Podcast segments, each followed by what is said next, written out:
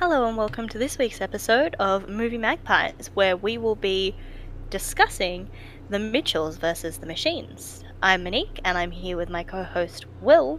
How about we just get right into it? Okay, so for most people, they will have watched the film. As this is the in depth, we will be spoiling things. If you don't know already, we spoil stuff in the in depth review. But for those who do not know but are happy for it to be spoiled, what is the Mitchells versus the Machines? So, I gave the Netflix summary in our review, so I might just spitball here.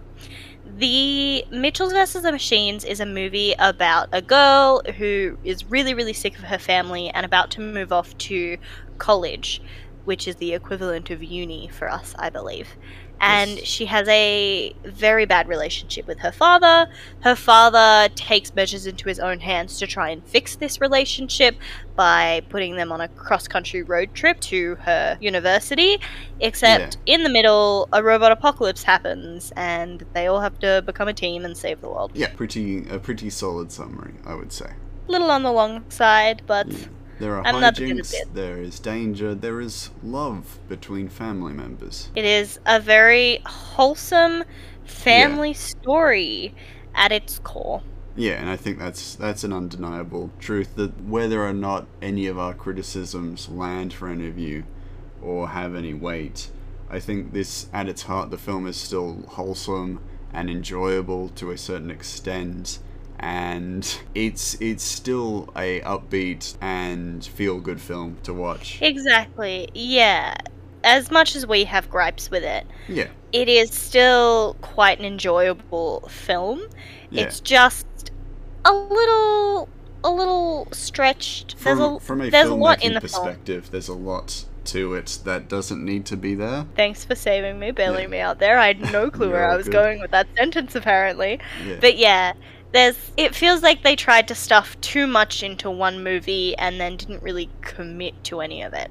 So Yeah, yeah, no, absolutely. But with most like the the summary or the overarching themes of the positive stuff for, for this film, we might get into the the more negative points that we found within this film. We'll get back to positives at the end because I've made a, f- a list of some good things about this film that I wanted to finish on because there's still good to be found in this film. I just think that it may have been overdone. I think too much about this film was overdone for sure. this this is definitely a lesson in you can always have too much of a good thing. Yeah. Overexposure is not the best thing to do. It doesn't matter if you're making horror, family, kids, romance, you don't want overexposure because it just means that your viewers are going to get a little sick of it by the end. Yeah, and I also think that if you focus on adding more, then the stuff that is really important starts to lose, s- stops being maintained throughout the film. Mhm. and you'll make mistakes because I wanted to talk more generally first off about the film the film seems to prioritize spectacle over consistency and as a result there are continuity errors prevalent throughout the film Yeah, it was one of those things that we were talking about where there are definitely continuity errors. There's one that you specifically paused to point out to me, yeah which so is, I- of yeah course, she's standing at the screen of this petrol stop as they're Yeah. on their road trip, just as the robot apocalypse starts, and Yeah. she's facing She's the facing window. the win- no she's facing away oh, from Oh, the she's window facing away from the window. then the and explosion then hits yeah It, the explosion hits, and it just cuts to a scene of her falling backwards as if she was facing the window yeah as it implodes into her.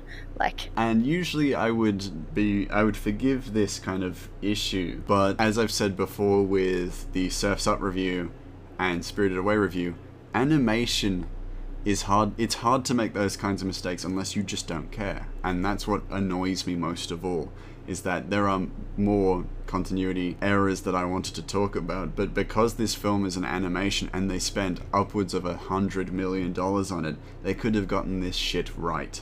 And it- Exactly. and that's why it's so annoying. that's the disappointing part is if it had a lower budget or was on a more rushed time schedule, you could understand a couple of the errors, Mm. but it And- just seems like they did not care about anything except getting the movie out to make money.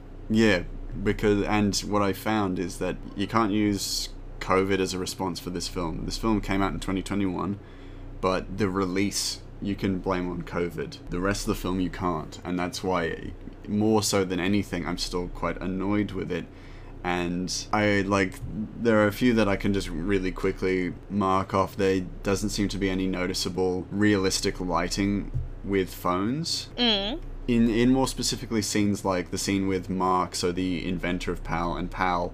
There's one scene just before his big conference where he's talking to her, and there's no lighting from PAL on his face, and he's holding Yeah, it right up to his face, and it's just like, come on, you could have just added a glow, a soft blue hue. That's all you needed to do. Story wise, there are certain points that actually, when you recognize them and learn to recognize these in film, plot armor is a little annoying in this film. There's so much plot armor in this movie. I am so glad that you brought it up. Yeah. It's I understand that it is a children's movie and it is rated PG, so there is not a lot that they can get away with. Yeah. But also the amount of times that they get into scraps that they should not be able to get out of and they're miraculously okay at the end. That is good. That's a very good point. They ultimately they're cartoons as well, so that's something you can get away with, but they are rarely injured. What I mean by plot armor in this sense is that the enemies they're going up against are robots. Robots with a very clear feature that we have seen multiple times. They have this instant capture device, which it's basically Syndrome's ability to freeze people from long That range. That is such a good comparison Yeah. of what the ability is. Ultimately, and- if it were an actual device, know. it's super useful, but they, They don't use it on the main characters. Yeah, exactly. They never use the instant capture device on the humans unless you know they're going to get away from it at some point. hmm They usually go with hand to hand combat against the Mitchells. Mm. Most notably, the first scene in the film where they go, Is that a car? And they just let it run them over. They could freeze that car in midair completely. Yeah. And they don't because they're the Mitchells. They're the main characters. They can't be stopped because they if they get stopped, the plot stops. And another time where it's the more egregious with that is the ninja robots that are introduced in the later half of the film. They're supposed to be these super threatening, super lethal versions of the the simpler robots, but they go non-lethal when they fight against the Mitchells as well. So there is no scale of escalation because there's still no harm befalling the Mitchells at any point. So there is no sense of tension or fear for these people because when the Mitchells arrive, the robots won't attack them. And you can pretend that it's the Asimov's law of robotics, and that could be an argument against what I'm saying, but like I said, the main robots have non lethal instant capture devices that they never use on the Mitchells, and it comes across as lazy And the two screenwriting. times that they use it on the Mitchells, it's so that one of the other family members can save Mm, yeah, and it leads to my most egregious point of continuity. In the later half of the film, Mochi is used as like a protective shield because the robots can't discern whether it's a dog, a pig, or bread, which is a very funny joke that eventually is run into the ground because it's It's a very funny joke. Yeah. The first two times. the only problem with this idea and this turn is that when we're introduced to the robot takeover, the only member of the Mitchell's family that gets captured by an instant capture device is Mochi. because he's in- a dog and he just sits in it. Yeah. Well, no, which indicates that the robot saw him, picked him up, and put him into an instant capture device. They didn't put him into the instant capture device. The instant, sorry, just to rebut your point a little here. No, he, the instant capture device was on the floor because they were gonna put the kid in it, possibly, Oh, right. and Mochi kind of walked in and sat in it, and they were trying to get Mm. Mochi out, but it registered that there was a weight in it, and the thing snapped closed, so they grabbed his leash to try and like Right, pull him okay. out.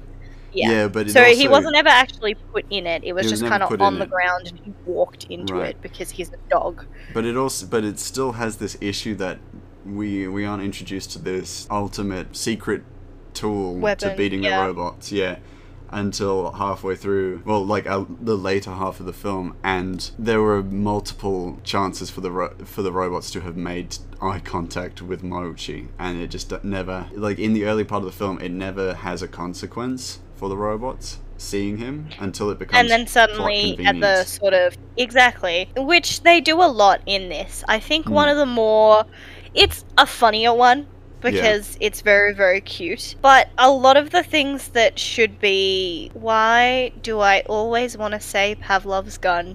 You said it one Uh, time and i can't get it out of my head. Chekhov's chekhov's, gun. gun Yeah. is they have this very specific, very, very fancy screwdriver, and everybody Yeah. in the Oh, family God, has yeah. one. Because Rick is an every yeah, Rick is an every man dad, and he thought it was very important for every single person in his family to have their own version of this screwdriver Yeah. on them at all times. Very funny, kind of heartwarming. Yeah. So annoying that at the very end it's, it's- like you could only get out with this specific brand of screwdriver. Just say, man, if only someone carried around a screwdriver, you still get your funny, I'm an everyman who always has a screwdriver, but it doesn't feel as bashed over the head. Yeah, As- well, it's it's the prob the problem with this Chekhov's gun is that it's not a Chekhov's gun in the same way most things are, because it is such a specific tool. It's a screwdriver with a very specific head, and it comes in as a Deus Ex Machina right at the end of the film, which means that the introduction and use of it prior to these points have been an attempt to create it to turn it into a Chekhov's gun, which is a term known as lamp shading, in which something is so clearly pointed at but hidden from the characters as being important that it's obvious to the audience that this is going to be useful or prominent later on. It's like in Knives Out. Yeah? Spoilers for Knives Out, We where they have reviewed that giant, Yeah, where they have that giant circle of like knives at the back, and there's this whole conversation that they have at the very start of the movie where it's like, oh, I've been writing murder mysteries for so long that I almost feel like I couldn't figure out the difference between a prop knife and a fake Yeah. knife. That's a good Chekhov's gun because he turns to the knife wall and pulls one out and goes to stab our main character, Yeah. and it's a false prop Yeah, knife it's a prop because one, yeah. who would have a a- wall full of real knives in their living room. Yeah, that's a really nice use of foreshadowing for what would happen later in the film. And it de- Mm. definitely doesn't lampshade the audience in any way because we don't know that's going to happen. No, we don't know where the movie's going because Yeah. it's this half murder mystery, half almost trying to get away with murder. So it's half who d- who done it and half oh god, I hope they don't find out that I Yeah. done it. Yeah. and you never really know where the twists and turns are gone, but they're very definitely there on like a second watch. And Yeah. Then you come to this movie and they're like, look at this very specific screwdriver that we have that we're Yeah. going to use to screw nails into plywood. What Yeah, that doesn't. That's doing? remarkably stupid. pardon? You're trying to like board the doors shut Yeah. with wood and you're using a screwdriver? Though, That's- admittedly, a screw would definitely hold the board for longer than a nail would, but it doesn't matter because it's so, so blatantly put there as with the clear intention of making sure that we know that it exists and that it's there. Exactly. And then even once they've made that intention clear, they have to go ahead and just to be doubly sure, double down on like I said, they don't just say, "Oh, the only way you could get out of this is if you had a screwdriver on you." Yeah. Uh, yeah. no, they're like, "The only way you could get out of this is if you have the very specific screwdriver that we have with the very specific head." And I think you and I agreed that with this we can lean into the next point that this film is never subtle about its story points. Yes, it, it- it's really blatant with them, and I think that's that's such a poor way of writing story. Honestly, I think one of my favorite, completely not subtle points is they've just had this actually incredibly good piece of character development for Katie, where she's Yeah. realized that she's taping over old family videos and she takes a second to watch them and realizes that the little Yeah. moose that she used to have as a kid was actually the last part of this house that Rick, her father, built just yeah, before you know she was born that they had to sell and move obviously because they just had a child and it wasn't That's weird that he didn't For just whatever build reason. wing to the house. well yeah that's the thing is you we don't know why they had to move maybe it wasn't child actually, safe maybe it was too now, far away from on the- school why do you give up on his dream? Sure, the distance to schools, but ultimately, it's weird that he gave up on his dream when his dream could have facilitated a child. yeah it's Because the house they move into is not much, not that much bigger. i don't think it is bigger i think Oh, it's shit. possibly smaller I just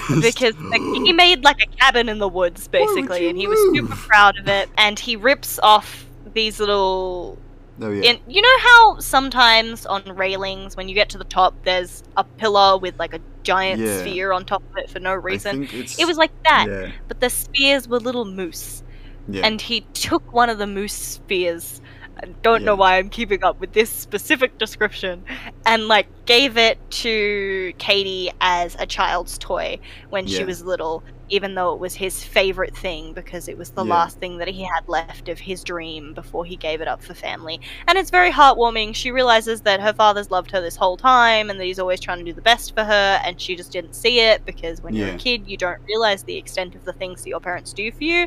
That's Mm. just being a kid pretty much. and then they turn around, and the dad's like seeing the giant creator that started this whole apocalypse watch one of the Yeah. videos that Katie's made. And instead of it just being like, oh, people do watch Katie's video and they do give people joy, she can actually do something with this career Yeah. she wants to do. It turns around and is like, here is a very specific scene of this dog cop where dog top cop is talking to a character very much based on the father, and the father's Yeah. like, You shouldn't go away to cop school. You'll never turn out to be anything good. I can't believe you should stay here with us and yeah, be it's so stuck and stagnant forever. And it's like, can you stop bashing us over the head with literally the worst point possible? yeah, it could have it's just been- yeah. Oh, she can make a living from this stuff, but instead it's she can make a living from this stuff. Everybody likes it, and you're a shitty father for wanting to keep her from her dreams. Like, yeah. calm down.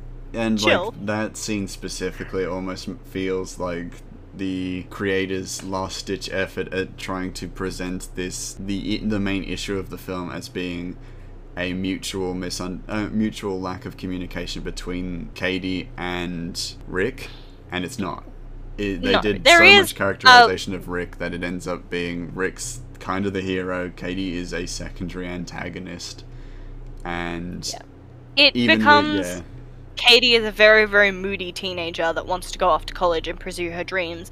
The dad is rightfully worried about her, but doesn't actually understand how to verbalize that properly in a way that she won't get mad at him. And Yeah. at the very end, they're like, oh, but he was wrong too because he didn't understand her. It's like, Yeah. of course he didn't understand her. He was just trying to look out for her. Yeah, and like all everything that Rick kind of does, it comes from a grounding that you can understand in a roundabout way. You can le- you can understand how he led up to that point, and you can understand why he reacts the way he does.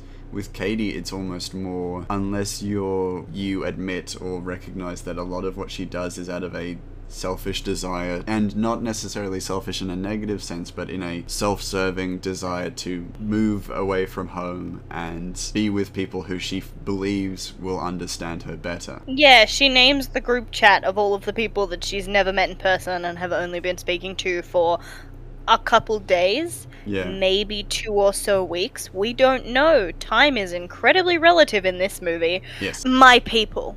And it's yeah like, and ultimately like like i said in the review in a film school you're not going to meet everyone you meet is not going to be exactly like-minded i think with film it attracts a great deal of different people and different perspectives which is absolutely incredible but the fact that they don't point that probably- out is weird honestly yeah, it's probably one of the only majors where you can get such differing perspectives. yeah because a lot of other ones you're all going for the same roundabout thing but in film it's you could there are so many different genres that anybody could come and be like that movie that you like is trash because it's romance you know like Yeah, people want to make films for hundreds of different reasons. The belief that all the people who want to make films want to make them with the same intention of making the same kind of comedies as Katie it would be incredibly unrealistic or unconvincing, honestly, be- because film is such a wide and broad area of the arts. I like went. I'll talk about from from my personal perspective, but for me, if uh, I wanted to make documentaries and then I came to film school because you don't really go to documentary school uh, but You're so sweet. but I'm going to ignore that um, but then I met people who wanted to work in film on some people who only wanted to work in short film because they felt it was the best medium to to get their ideas out in such a small condensed package. Some people wanted to do film but they wanted to be a first AD so they actually wanted to do all the not the paperwork behind it but they wanted to do all the planning and talk to the actors and book locations and things like that you meet so many different people you also meet people who want to just be content creators who want to just make a YouTube channel and then post stuff. And that's fair enough. You can do that. I met people who just wanted to make music videos. It's such a broad field that the bit of this film that annoys me the most is that they just don't bother with that. They're like, oh yeah, all film students love Taxi Driver. I've never seen Taxi Driver. I never watched it while doing film studies. And Has they're all anyone Taxi Driver really? Or did mm. they just go, it's a critically acclaimed No, film, people have so seen it's Taxi my Driver. favorite. Taxi Driver is I- understandably a very good film, but we're not I here to talk about Taxi Driver. I think what makes it almost like a almost a secondary lack of characterization for Katie is that her people are all the same carbon cutout of each other. And what's insulting about that is that it presents this implication that the people Katie identifies with most are a grouping of people who lack any identity. And this is probably a really good point to move on to is a lot of the background characters have this t- like one-sided dimensionality. They're all Yeah. very 2D compared to the family. They don't feel nearly as Yeah, fleshed they out. lack depth to a certain The- extent. Quote unquote perfect family that is Mm. just a meme to be like, oh, your family isn't as good as ours.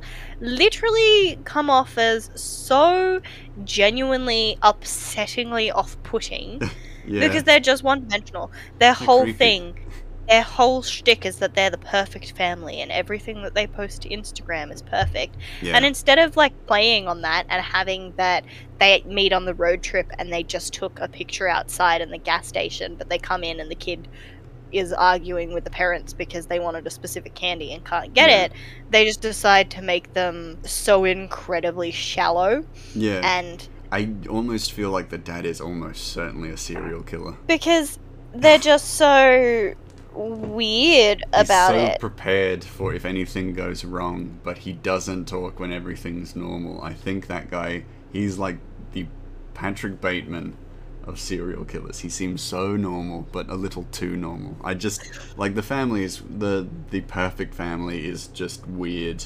And I don't think they're the kind of people you want to aspire to be. And I feel like Linda no, is misguided in that because I think she's one of the best characters and she wants to be someone who's vapid and narcissistic. That sucks. yeah, exactly. And by the end of the film, you can see that she's kind of a little disillusioned to them. Yeah, but only because the mum comes up and she's like, You saved the world. yeah. I can't believe you did this. As thanks, I'm going to give you a one time super special thing and follow you on Instagram.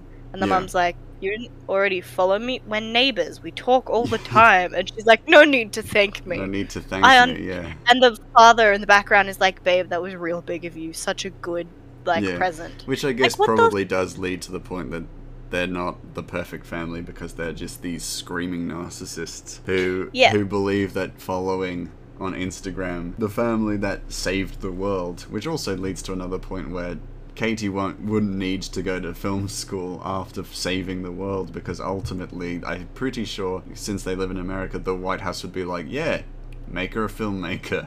She deserves that Who wants much. to be in film?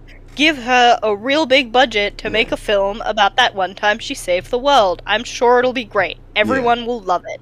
But yeah, it's it, it it does suck that a lot of the side characters do not have quite as much characterization. Some characters like Mark, the head of PAL, has has a nice amount of characterization, but it's also the sections with him in it are always so weirdly random. Where he, like, I'm specifically talking about the bit where it's just like uh, they cover him in nacho cheese and then throw him in a toilet.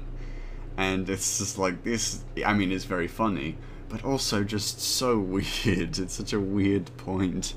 Yeah, and to play a little bit of devil, devil's advocate, a couple of the more odd or out of left field jokes are probably more for children who Yeah, are watching absolutely. the movie And they're usually instead the more of funny parts as well. Yeah, for people our age. But that's almost worse because all of the stuff that's directed at people our age, only like two of those jokes are funny. Yeah. And one of them is an entire scene about the robots being flight attendants for welcome to your trip Yeah. to the end of the world. You know, like, Yeah, I yeah, I do find that section, though that scene really really funny, just because it's probably some of the slightly darker humor in this film, where they just show a flight attendant scene or a taking off video that you would see on a airplane, but it's the robots explaining what's about to happen to humanity that they're going to be launched out into space forever. it's incredibly funny because I think we I said this in the review, but this is a very much boomer humor type of vibe. They're like make a joke at one point where the Wi-Fi goes down and everybody turns Oh, into God, Lord yeah. of the Flies and uh, putting laptops on spikes and completely devolving society. Yeah. And then the other side of the boomer humor joke is they're like, oh, Rick is a dad and he can't figure out how to search something on YouTube. Yeah. Stress. You know? And it's so weird. But this flight attendant That- scene, That's one of the bigger jokes that do, do genuinely land, I think. yeah, quite it, well. it almost accidentally completely hit that sort of niche of humor that they were going for with the whole film, where Yeah. Just just dark enough that people are going to be like, "Oh, that's weird," but also still incredibly amusing. Yeah, I think because we're onto the, the boomer humor kind of section of this, I wanted to talk more broadly about some of the jokes, some of the main fallback jokes that are always kind of used in this film. One of which being where they pause the movie and then make a quick, God, a, a, a quick meme joke, and it's just, it's just not funny. It's just never funny. Where the movie will pause and then something will flash on screen and then the movie will start again and it's just it's just never funny it, at no point is it ever funny and for me it felt like if you had the the director sitting on the couch next to you and you're watching a film and then he pauses it and makes a joke and stares at you and I don't think anyone's going to say that that's funny in a way I think it's it's so annoying, genuinely. It's a film that was that cost fifty to a hundred thousand because they're not sure for some reason they're not sure on the budget. It cost upwards of a hundred million to make, and one of the most consistent jokes that is used in it is pause the movie, meme, play the movie again, and it's just like no, I, I don't want to. Oh, a hundred percent.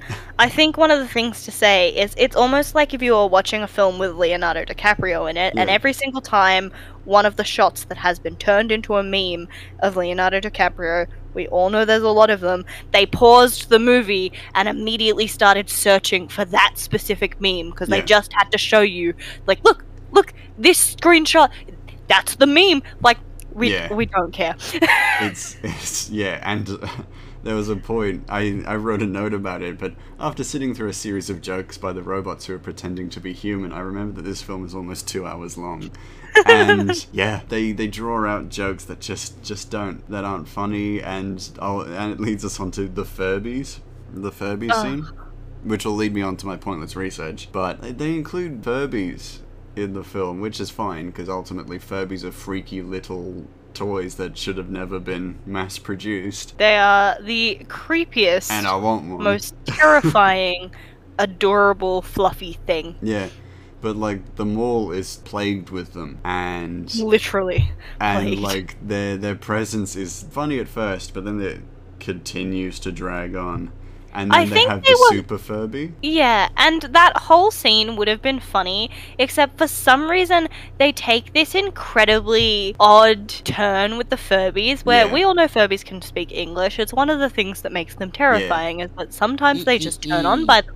Yep, Yeah. and they turn on them by themselves. They haven't had batteries in them for years, and they'll just be like, Furby! And you're like, oh my god, that thing yeah, is sometimes haunted. if they don't have batteries in them, they work, and it's because Furbies. This isn't my pointless research, but Furbies are the most easily possessed children's toy.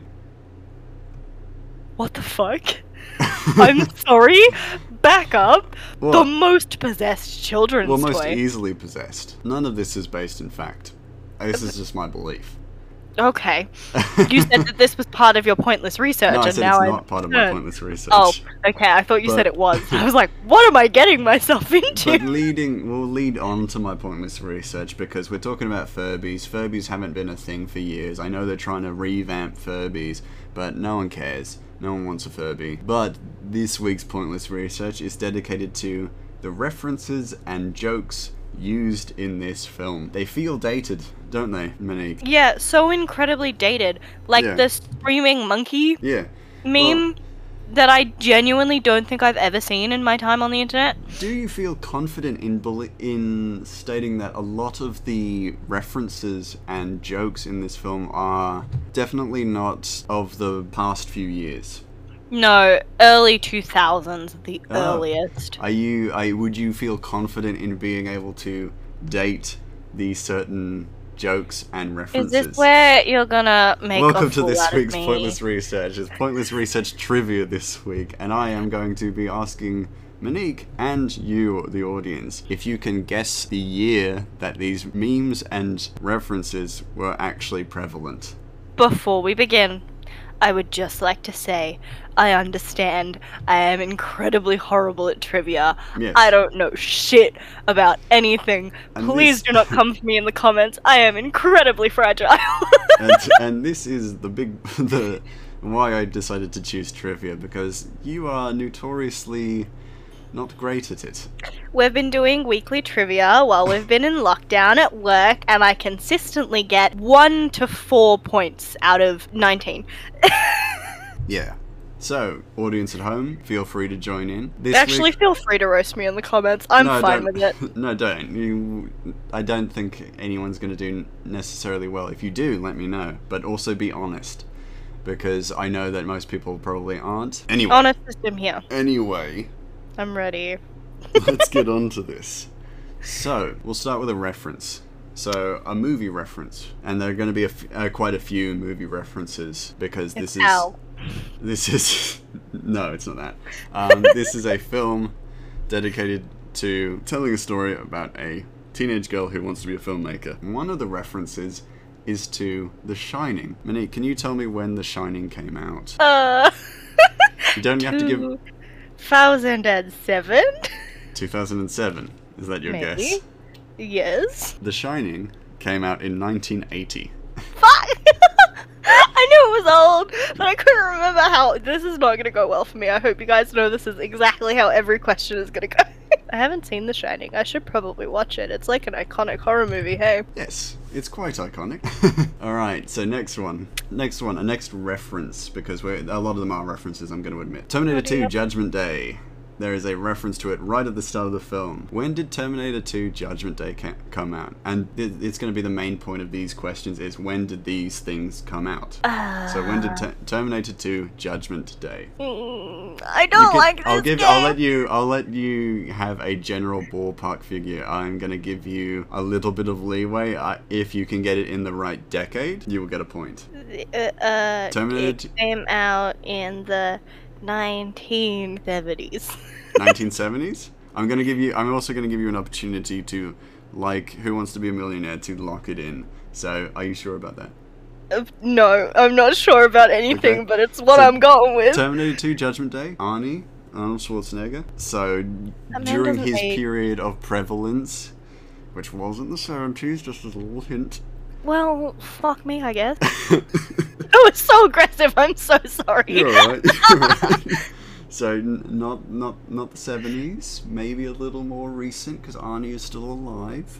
Yeah, but he doesn't age. He just looks Well, the yes, same. he does. He very. He, if you've seen a picture of him now, he very clearly ages. I Terminator remember 2 he was in a SpongeBob movie, so Yeah. No, that was David Hasselhoff. damn it. Arnold Schwarzenegger is the Terminator. Well, oh God. I haven't seen any of the Terminator movies. Okay, well, I'm gonna let you guess. I'm gonna let you guess now. I get. Okay, well, um, uh, I'm going with the 2000s again. Like 2000s? 2001. It was 1991. so no. I was closer. All right, next next one. Isle of the Snake People. I Katie, this have- Katie, this 18-year-old girl references Isle of the Snake People. When did Isle of the Snake People come out? I genuinely have no clue. I the haven't even heard of this movie before. Give it a guess. Can I have a hint? Yeah, you were on the right track with Terminator 2 Judgment Day. The 1970s? Correct, 1971. That is one point. I didn't realize. What a hint. I'm, look, I am going to be kind because ultimately I would be surprised, and I'll, and there are 21 questions. So 21 questions! well, there are 21 references. So let's get through this. Dial M for murder. Right at the start of the film, this little Katie in a flashback of her being a little girl made a film called Dial B for burger. That is a reference to Dial M for murder. When did that come out? like the 60s. Ooh, pretty close. It's 1954. Oh. Alright, she also, later in the film, has a book, The Art of Film. When did that book get published? You got this, come on. You got this. The Think about it. A book. 70s? Maybe. Do you want to lock that in? Ooh, the 19th century. Yes, I'm booking it in. Locking it I in. know nothing. it is the 1990s, sadly. Ah, unfortunate. Alright, she also has. Most of her films are parodies of the K collection. I wish I'd done a little more research on them, but it is a, those are a series of films. What are the. What is the K collection? They're a series of films that are. I can. I don't. It'll take too much time to look up, honestly.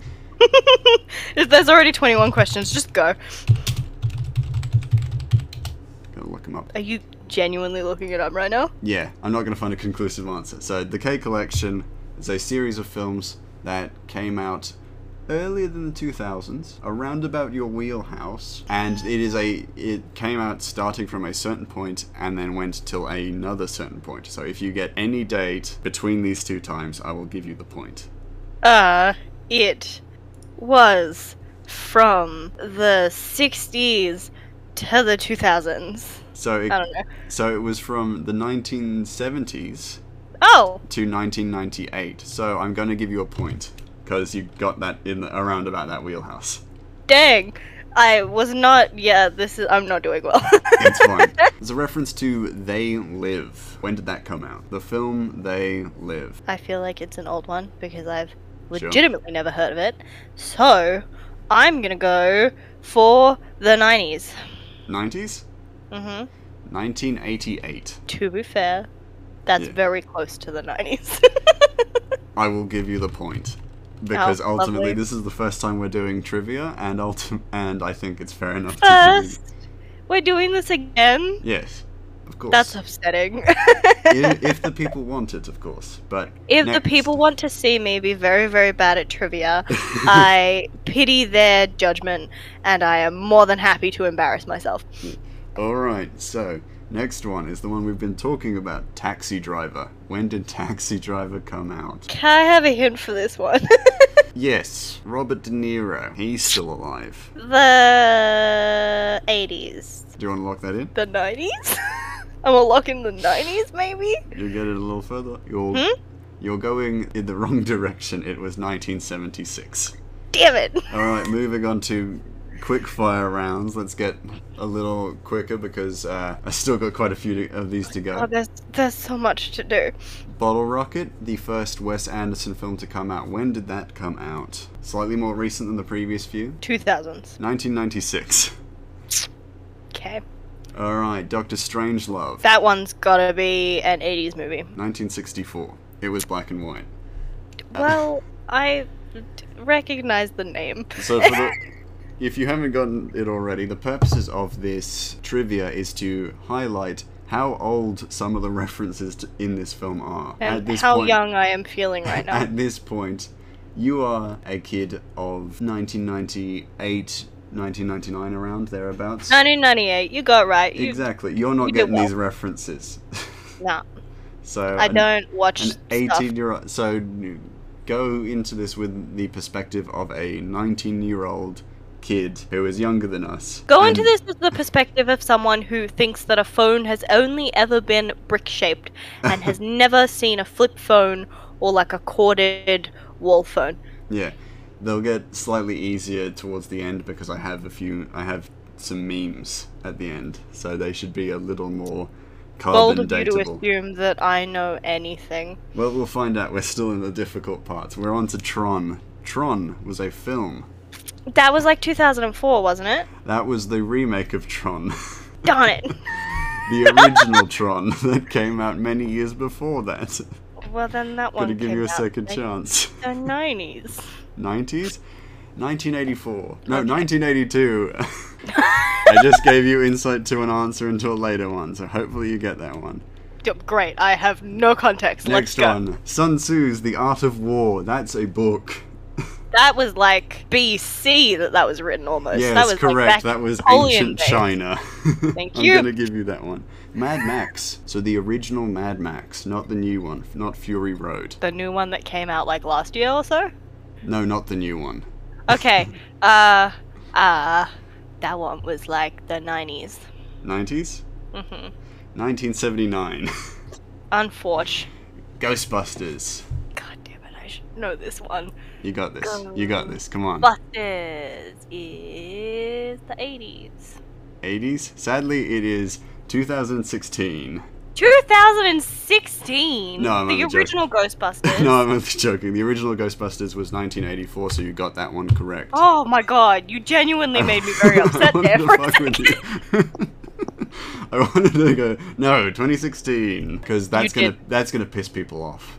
It, it pissed me off, and we Yeah. we're talking right now. This one's not a film, it- referencing Fred, uh, Federico Fellini, so an Italian filmmaker. So I want to ask you the period in which he lived. He lived between two points in time and then died.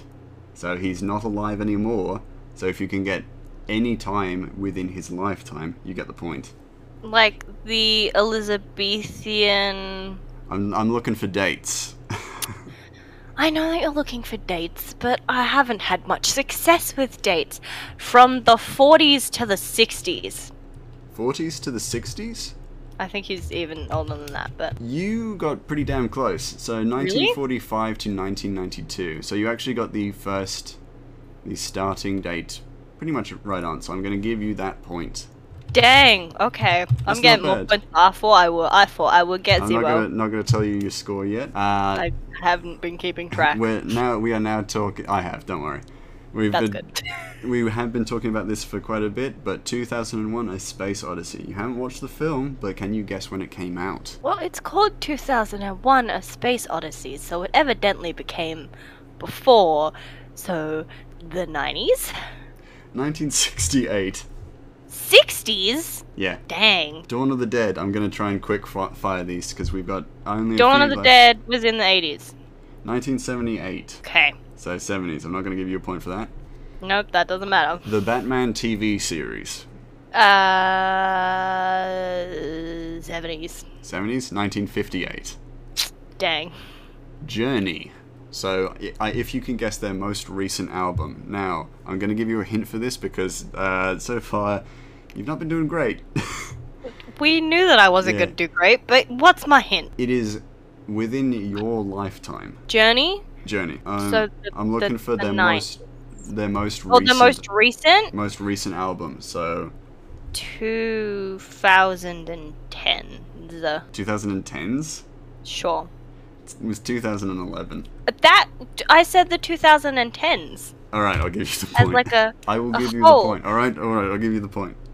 I haven't been doing like proper dates We're here. now I'm just going. we're now onto memes. Memes, let's go. I am an I got- internet person. I'm not going to get any of these. I've got two memes for you. The Yep. Screaming Gibbon meme. When was that popular? Early 2000s. Early 2000s? That's not a year. I'm Wait, looking- you want years now? Of course I do. That's all I 2004. It was 2009. Okay, thank you. Can you tell that I'm just pulling these? I'm, I'm saying random And- numbers. And now for our final question. The specific type of Furby used in the mall had been discontinued when? What year was this specific model of Furby discontinued? And for this, if you get this right, I'm going to give you a thousand points. A thousand Yes. point. The Okay. specific year it was Specific discontinued. years. Yeah, And specific year. Furbies was still around when I was little, so I'm gonna say 2002. I put way too much effort into that. I'm locking it in. I know Locking it's it in? wrong. So, Monique, Yes. with your final answer, out of a score of 21, you scored a total of 1007 because you got that one correct. the exact year was 2002, in which the Furby was discontinued. I cannot believe I got that. I'm genuinely shocked. You, you, you managed to win the first round of Will's Pointless Trivia. Congratulations. Can we not do this again for a very long time? we will be doing this again next week. no. Next week, no, I'm only joking. We'll find out. Um, I can might we do have more. like at least a f- like one episode in between But- these ones as a buffer. that's that's fair enough. You won though. So I did win. congratulations. I got you win so many points. you win the annual Mitchells versus the Machines trivia trophy, which is not real and is worth nothing. Are you gonna draw me the trophy? We'll see. I would like a drawing of my trophy, But with all that said, that concludes my pointless research. As you can tell, audience, all the references are pretty fucking ancient. yeah, there weren't a lot of recent ones in there. In fact, Yeah. the Furbies were probably the most recent. Pretty much, yeah. Other than Journey stop not releasing films after 2011. But it goes to show that so much of this film is like built around humor that someone older than both of us wrote, which Mhm. doesn't do it justice. I think a lot of kids younger than us are not gonna instantly get these jokes. And so maybe they were jokes that were put in for the parents' benefits who have to go along with their children to see this movie. Yeah. But why are they so dang annoying? Yeah, it is. It's one of these questions that I did have throughout the film where it makes me think who's the target audience for this film because it's so. These references are so prevalent throughout it. And sure, you can pass it off as she's a she loves film and she's a film student and yada yada yada that kind of stuff. But all the films listed came out long before she was even born, and as a result, it has this presence of not understanding its target audience. You know, it almost makes me dislike her more because mm. now not only is she an aspiring film student who doesn't understand how, mm. like, being a film student works, Yeah. she's also super pretentious with her favorite films. Yeah, absolutely, and it's it's it's it is really weird, and it also leads on to the to the final kind of part of what I recognized in the boomer humor kind of section is that it also sometimes feels like the film doesn't know how old Katie is at points where she's little. When she's little, she's doing stuff with dial B for burger that most people probably wouldn't be able to do until they were a great deal older. Yeah, it's super interesting that a lot of her more murdery question mark references Yeah. uh when she's younger, Yeah, not when she's older. But also, I find that when she's still that young, so like kindergarten age, she knows how to use a laptop. And with that, people are going to also say kids these days are zooming into class left, right, and center. This is 19 years ago, or give or take 19, 18 years ago. Yeah, exactly. And even then, kids know how to use like iPads. Yeah. Their parents set them up on well, they, Zoom. they know how to use them now. but- exactly. Yeah. But I was just playing devil's advocate. No, no, for your other absolutely. Yeah, but it's it doesn't. It's weird because it doesn't track because Katie, let's say, When we were, if we, because we're technically the target yeah, demographic of like Katie's age, if she's around her, you know, 19, so 18. age, yeah. Well, yes. So she's 18, 19 in the movie, which came Yeah. out this year, and we're both early 20s. Yeah. So we're technically in the age group that she is. Mm. I grew up with no phone and then a flip phone. I grew up with I- dial-up, yeah. When I was a small child, the projector that they brought in, which was just a giant magnifier with a light under it, Mm. was like the peak of technology. Which does make us sound old. Yeah. But But- because I also I'm also aware that our demographic is slightly younger than us. But so that you're aware, audience, around the age that Katie was when she was very little, she wouldn't have had a laptop, especially not one that's sleek and slim. And if you argue, oh, this is an alternative universe because they have robots during this age and and we don't, shut Elon up. Elon Musk. Sorry. I was yeah, I was about Shut to up. go on a tirade. Elon Musk. you, you, yeah, good that you cut me off. No, it's like, yeah, sure, but you also have to have this projection of realism because the car is old, and the dad hasn't gotten rid of his old car, and it's considered outdated. He and also can't use technology as if he didn't grow up with it, so Yeah. technology evidently wasn't prominent in the age where she was little, because Yeah. that's when it would have been easiest for him to pick up the skill. Yeah, absolutely. And one of the problems with establishing rules of your universe is that you have to follow them. And even though this film has robots and high tech AI, it still came from an origin where technology evolved very similar to our world until this final point with PAL and the robots. And even then, we still have some close links where we could be getting robots similar to this in the future with Elon Musk's service bots and things like that. But with that all said, it just, in terms of the writing, it comes across as the writer not understanding the target demographic and as a result the story really suffers for it but as we're getting close to the end because that trivia did run a little bit over which is ultimately my fault 21 questions, William. i thought we were going to be quick it's not my fault but it Which is not your fault. it it's is not my fault. fault. I, I- didn't know I we were doing trivia. do we want to get our final thoughts out and talk about some of the things that we did like Yes, so I did actually want to mention a couple positive yeah points in the movie. I'm literally just going to list them, almost dot point style, of the parts of the movie that I found extremely funny and that Will definitely called me out for and Yeah. knew that I would find funny. Linda, the mother, they're getting chased through the mall and she sits down on a massage chair and when Katie tries to pull her out of it, she's like, no, because it's Yeah. going and it's very comfortable. That's Mm. a mood. Uh, the washing machine sets itself from like delicates to carnage, and Yeah. then behind it, a little the thing, a blender says and pesto, which is amazing. The router being broken also ruined the upload of the kill code, which pulled the plot along, but also was a nice yeah point of continuity, which is rare for this movie. yeah and there are genuinely some really funny bits in this film for sure Yeah, like the air hostess scene. Mm. The animation style for the rhombus is amazing. I Oh, really, yeah, really cool. like it.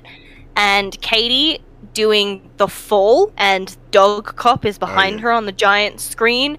Big into the Spider Verse uh, vibes Oh, there, yeah, well, and I quite yeah. enjoyed it. what's awesome is that it was it's the same studio that made Into the Spider Verse, so they can do visually stunning scenes, and that one is just one example. There are definitely scenes in this film that are visually really nice to look at. There's one scene when they're refueling, and it's just it's lit by the interior car light, and it's it's still visually beautiful and worth looking at because it's just there are some genuinely nice looking parts to this film. Mm-hmm. So I definitely don't hold anything against it. The animation style is really unique and very and very compelling to watch. I don't think at any point it feels irritating or jarring like some animations. The animation doesn't falter at any point in the film. I really think the most consistently good part of this film is the animation. It's solid. 100%. And I mean the animation style. I know there are continuity error, e- errors and issues, but the animation sticks to what it believes. Well, it sticks to the assignment when it comes to stylization and the appearance of characters and vehicles and landscapes, and it all looks really, really nice. Some of it, I will admit, some of the faces of characters is a little bit freaky. I think the mother of the perfect family is a little bit horrifying, honestly, because her face is just a really long. Yeah, it kind of almost blends into her neck. other than- Anyway, other than that, the film looks really, really nice. So I'm not going to hold anything against that. I think some of the rhombus stuff looks really, really cool. There's a really awesome neon vaporwave kind of style to it, and as a stylistic choice, you can't go too far wrong with that. I think all in all, this is a really nice looking film that, though it's let down by certain aspects in the story, it's still absolutely worth watching for a understanding of animation and modern animation because it definitely does a lot there. Some of the characters are really fun to watch. I think Linda and Rick are two really nicely characterized individuals in the film who and they work really well as a couple together, which is yeah, cute. absolutely. I don't believe. I there at no point did I disbelieve that the, these two would get together. They kind of seem like a perfect coupling, and as a Mhm. result, their kids ended up being byproducts of their personalities, and that's believable and likable and realistic. And I think that's all really great. Mochi is fun, and as a little dog, I don't think it takes up too much of the spotlight, and I think that's important. He took up all the spotlight for me. He has a special place in my heart. But with all that said, I think we should wrap up. Do we? Do you have any final thoughts for? I do have a couple Yes. final thoughts on this one, and I will make it super brief because we did take up a bit of time with trivia. Yeah, but what can you I really like that the family are all evolving and growing through the movie. It's very, very subtle, and because of the Yeah. continuity errors, sometimes it's a little harder to see.